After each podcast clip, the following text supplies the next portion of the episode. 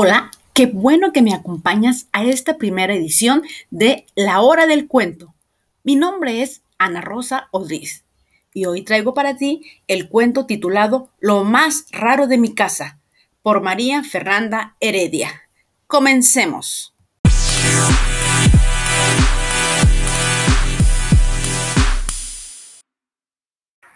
Todo se complicó el día del concurso de ¿Quién trae el objeto más raro de casa?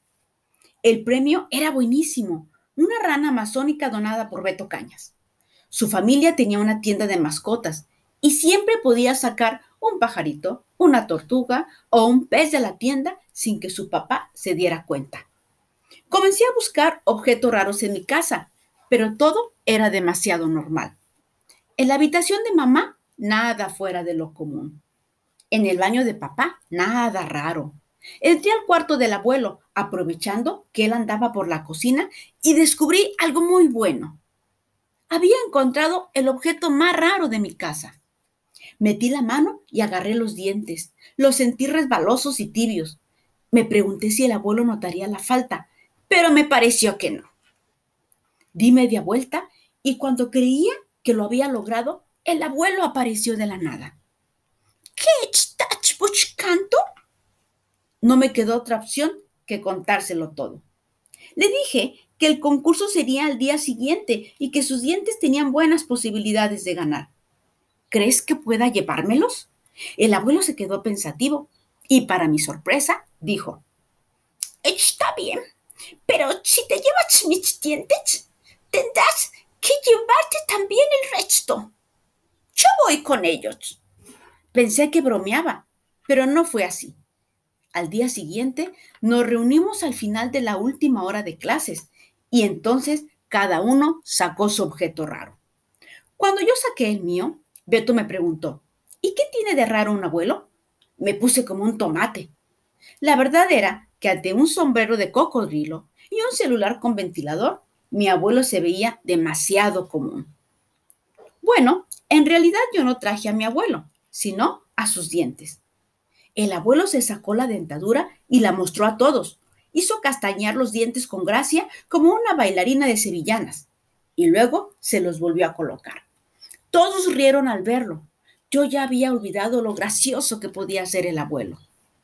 El jurado eligió el objeto más raro, el de Elena, que había llevado una cuchara especial para rizar las pestañas de las señoras. Incluso había hecho una demostración con cada uno de nosotros. Cuando terminó el concurso, cada uno salió rumbo a su casa. Yo me sentí un poco decepcionado. De verdad quería esa rana amazónica. Antes de llegar a la esquina, Elena me llamó de un grito y corrió hasta alcanzarme. ¿Sabes? dijo ella.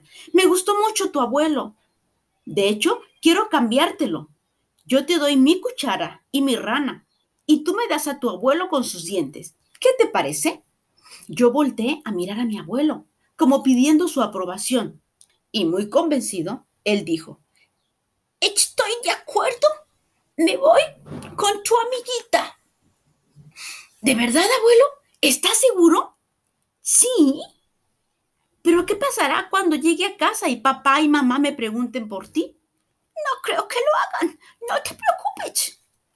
Diez minutos después, yo llegué a casa con una cuchara rizadora de pestañas para regalársela a mi madre y con una pegajosa rana amazónica que sería la envidia de todos en el barrio. Me sentía muy feliz. Días después, Elena llegó a la escuela y me dijo, tu abuelo es estupendo, es muy bueno y divertido. Elena tenía razón. Recordé que hace muchos años el abuelo y yo la pasábamos muy bien, pero luego, no sé por qué ni en qué momento, dejé de buscarlo. Y quizá él se cansó de esperarme. Me di cuenta de que lo extrañaba. Al día siguiente tomé una decisión. Ricé las pestañas de la rana amazónica, le coloqué una cinta en el pescuezo y fui a casa de Elena. Cuando ella abrió la puerta, le dije, quiero que me devuelvas a mi abuelo con sus dientes. Ella hizo un gesto de tristeza y respondió, lo sabía.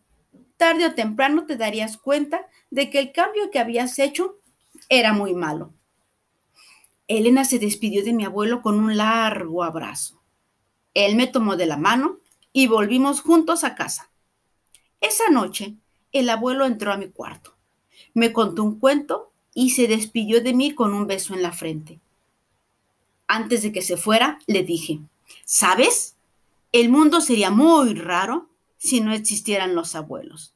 Yo no te cambio por nada.